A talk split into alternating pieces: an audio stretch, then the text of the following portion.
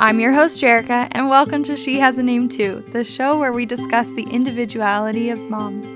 Motherhood is an honorable and full time job, but between the dishes and diapers lies a woman with her own hopes and dreams.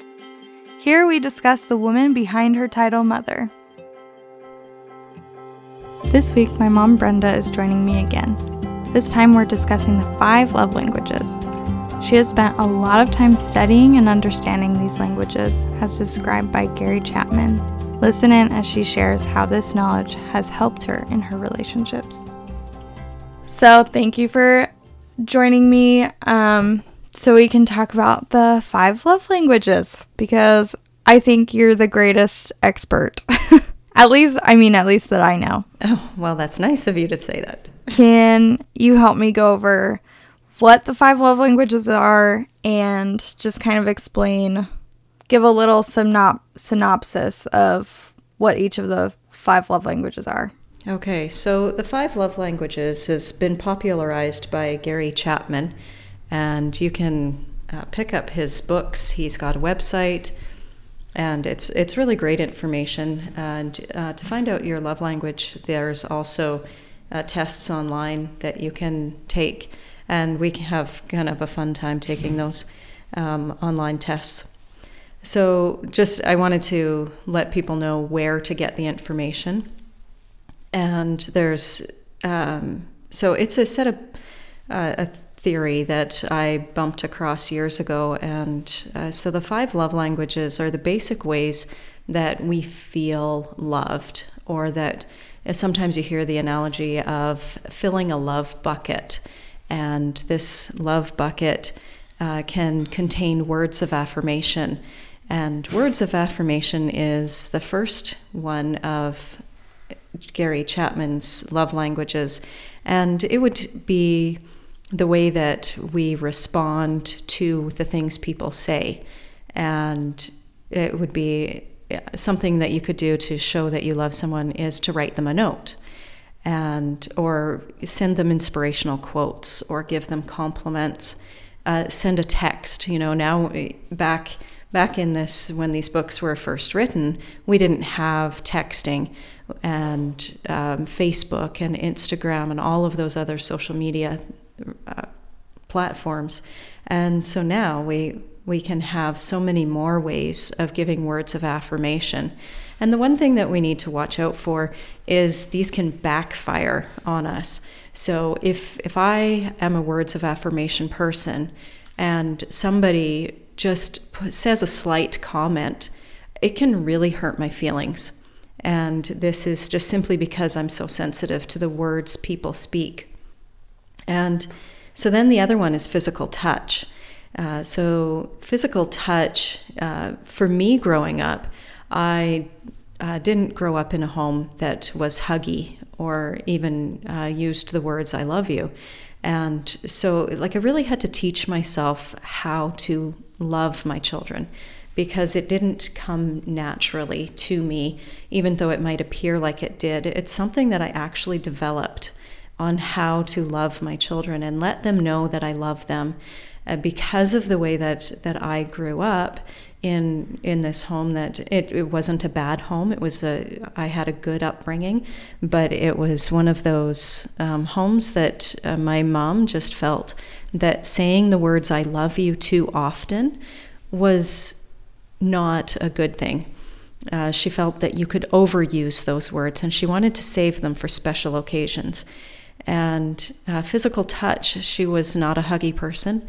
And I think, you know, being alone, being a single parent kind of uh, did that, did a little bit of damage to her on that. But um, so she did her best. And so physical touch is one of those things where, you know, when you have a child who just wants to sit on your lap, and sometimes I've seen parents get agitated by that. They, they've, I've heard them complain that, oh, my kid, they just want to sit beside me and oh, I'm hot, just get off of me. But this is actually them explaining that that's their love language. And so they, or they touch you or they slap you or they you know they they try doing these things just to get your attention and it's actually physical touch and um, but it can change as they age. So, you know, a teenager doesn't necessarily want a big hug and kiss from his mommy when he's getting dropped off at school. It makes him a little uncomfortable. And, and so we need to change as our children grow, we need to change our love languages. Stop me if you have any questions on these. No, that's perfect. That's that's good. Oh, okay, good. So the the third love language that Gary Chapman has identified is quality time. And this one's kind of a fascinating one to me because um, as I've prepared to talk with you today, I've been reflecting on my children. And I have seven kids, and all of them have these different love languages. And, and I'm not always good at speaking all of their languages. And sometimes with seven kids, time with a child can be a little challenging. And so uh, they, they like focused attention. And I remember I was thinking, you know, how can you tell what a love language is uh, in a child? And uh, my son Bryce is very definitely a time. He he really is a time child, and I was thinking about it today, and I realized that one of the things that he would do as a two-year-old, when he would, I'd I remember holding him in my arms, and I would be talking with someone. And then when he wanted to say something, he would take both hands, one on side on each side of my cheeks, and would turn my face to his and and so that he could talk to me in that moment so he knew I was paying attention to him. That's a sign of quality time. And uh, eating meals together and um, tucking them in at night is also a very important part of having spending quality time with your child. Uh, watching their favorite TV show, diving into their world and getting to know them, and um, also uh, stargazing. Uh, sometimes you think, oh, well, you know, we did all these fantastic things all summer long, and, and you'll get to the end of the summer and you'll ask your child what their favorite thing was. And I listened to my husband and uh, our daughter on the roof the other day. Last week there was uh, a meteor shower, and he took my daughter up on the roof, and they just laid there watching the stars. And that's spending time with your kid. That could actually be one of your most pivotal moments with your child. Is that that time spent together? Mm-hmm. And uh, so the next one is acts of service. Uh, acts of service, uh, as a parent, can be very challenging because we are always serving our children and taking care of them with we cook their meals we tie their shoes we and we can feel exhausted sometimes. But sometimes sometimes these acts of service are most important to that specific child. So things like helping them with a craft or preparing them their favorite snack after a bad day at school you can help them finish a project. I remember one of our daughters was. Uh, I was pressed for time. I needed to hurry up and get out of the school, and sh- but she was pressed for time as well and needed to finish this project. So I stopped my panic, and I helped her through hers. And so that's spending time. Um, that's an act of service in when you're spending the time with the kids. Also, listening when they want to talk. And listening to your kids is super important. Uh, love languages, uh, of words of affirmation, quality time, acts of service, those all fall into listening to your kids when they want to talk. And I have adult children now, and I've I, I spread my myself between all of my children, and so sometimes you you feel a little stretched, but but when a kid wants to talk to you, you need to listen because you never know what impact that's going to have in their life. Uh, also, helping your kids study for a test or teaching them how to cook a meal. You know, we spend so much time serving our children by cooking for them, but think about the long term effect of serving them by teaching them how to cook a meal. I, have got kids, uh, both of my sons actually have uh, really developed really good baking skills, and they're starting to experiment. And I, I think those are definitely things that, that they learned in the time that we spent together in the kitchen. I would just give them a little bit of bread dough to play with, but they were involved in the process. And so acts of service can go a long way in your child's life. So the fifth and final act of serve or uh, sorry love language the fifth and final love language is gifts this one can be kind of perplexing at times and uh, but it can actually be super simple. You don't need to give your child money constantly. It's more about, uh, sometimes it's about the presentation. And uh, you could put a special snack in their lunch. And I mean, I don't pack my kids' lunches, I expect that they pack their own. But if I were to slip a little special something into their, their lunch, they would know it was a gift from me. And um, we can also encourage them to give gifts to other people. These gifts can be uh, for Christmas presents for people in need. I know my older children have had the opportunity to be a Santa's helper and be a part of delivering gifts to families in need. And so that kind of is a sum up of the love languages. Thank you for um, thank you for summing those up so well. I think you know, you went over like how to kind of tell a love language in your child and how we all have these different love languages, but I think what's interesting, especially with the receiving gifts one, is that if you don't have this love language, it can often be confusing, right? Like, you know, maybe someone who is a gift giver or prefers to be shown love through gifts you know, they could be marked as materialistic. But that's not it at all, right? Right. And and they are flagged as materialistic in these situations.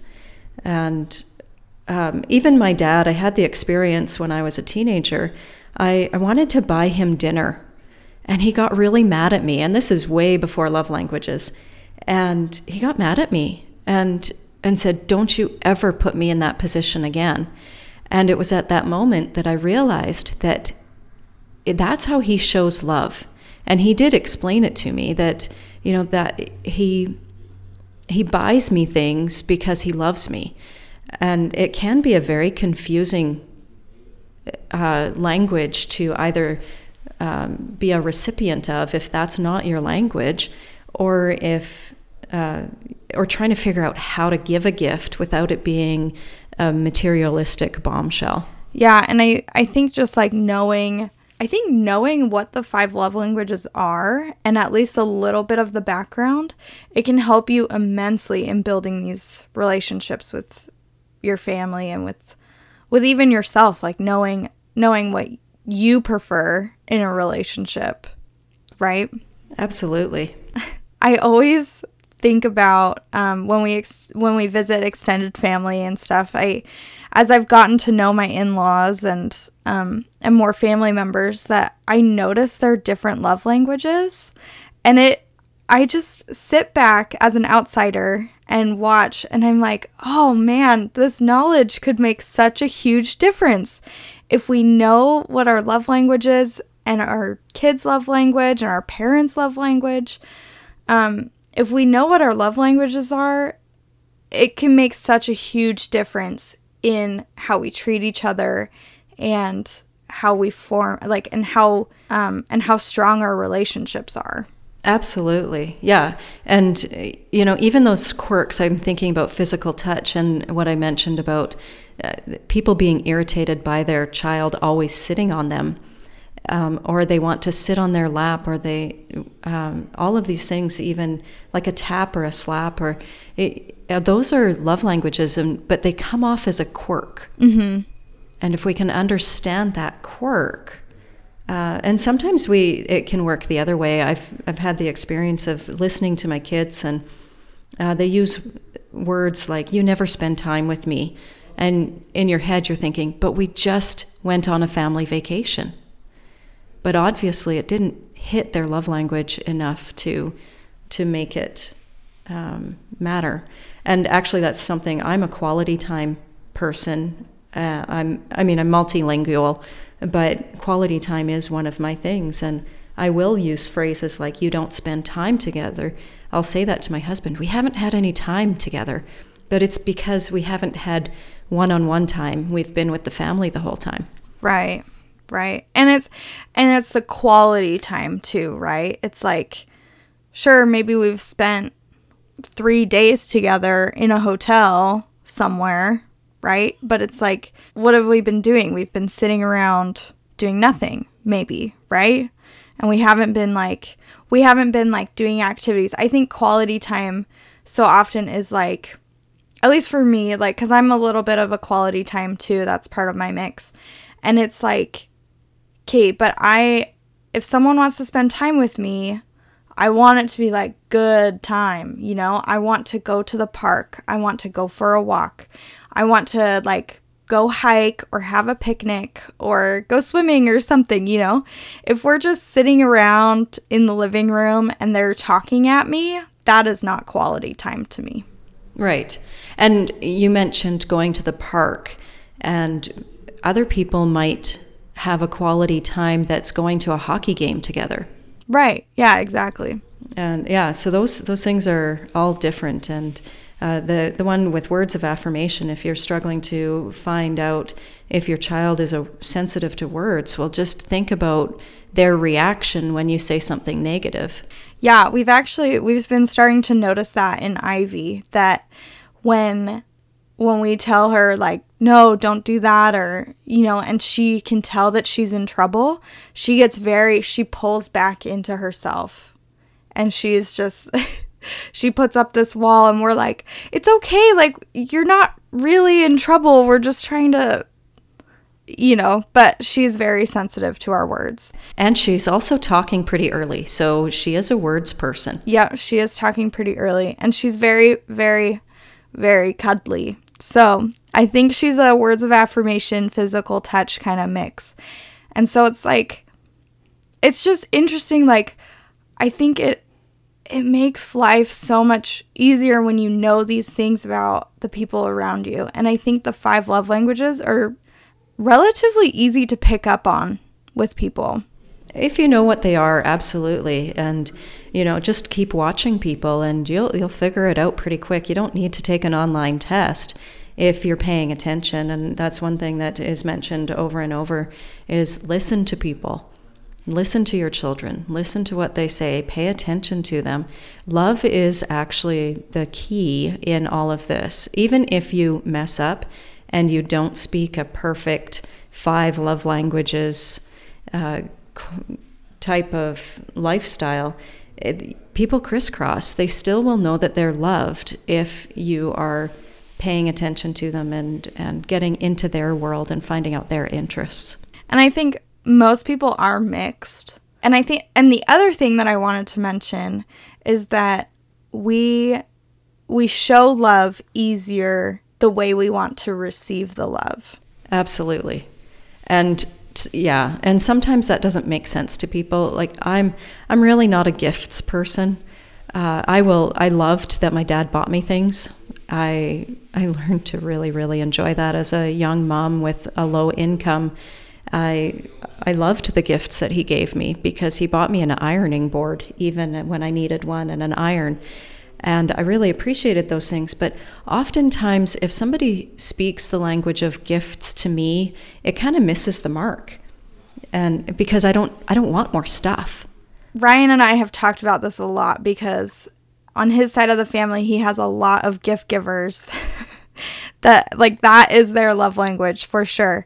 And sometimes it's like you know i i yeah like you said like i don't want more stuff and that's not like my main language and if it's you know not something that i would buy for myself then it's like well i'm grateful for the gift like obviously but i have to remind myself that it's for the gift giver the person who is giving the gift is the one who is benefiting most from the gift and so I think just like being grateful and, you know, whenever someone sends Ivy a new outfit, it's like, okay, let's put Ivy in this outfit and look how cute she is. And, you know, and obviously we're very grateful for all these things, but sometimes, yeah, like It's just, it does more for the gift giver than it usually does for the receiver if that is not the receiver's love language.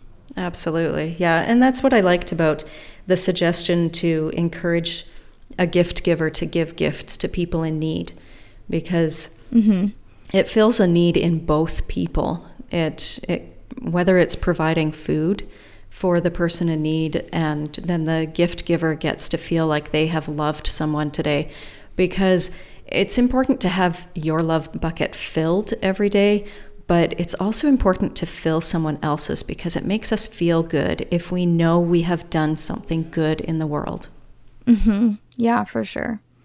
And I think I think that's what um, like knowing these love languages helps with because if I know that say my husband's love language is physical touch, if I know that like that's how he wants to receive love, then I know okay, well tonight I'm not to sit down and watch a movie with him. I'll give him a massage or I'll rub his feet or, you know, like, and so it's like when you know someone's love language, you're not just shooting in the dark and hoping that they like whatever you do to show love, right? You have guidance. Yeah, you need that guidance and and you have to be able to crisscross because no one's ever just one thing, right? If if I'm out in the garden all day long, uh, would I like a foot massage? Absolutely.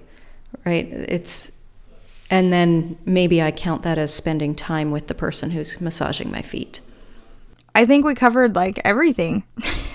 yeah, it it really flowed. Thank you so much for coming on and sharing your love language wisdom because you have read like all the books and you know, you're the first person that I heard it from, and um, and I know we did a lot of like activities as a family trying to figure out each other's love language, and I'm so grateful that I have that knowledge now with my own family and especially with my in-laws, so I can like you know build relationships with them. I think it's a huge help.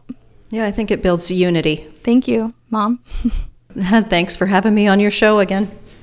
Thank you for listening. Join the conversation and stay up to date on Instagram and Twitter at She Has a Name Too.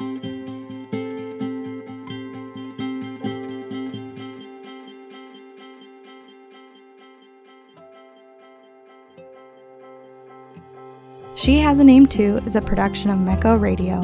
I, Jerica Dennison, was your host and was joined by my mom, Brenda Oster. Huge thank you to my husband, Ryan, who entertains our baby while I record. This episode was edited by my brother Alex Williams.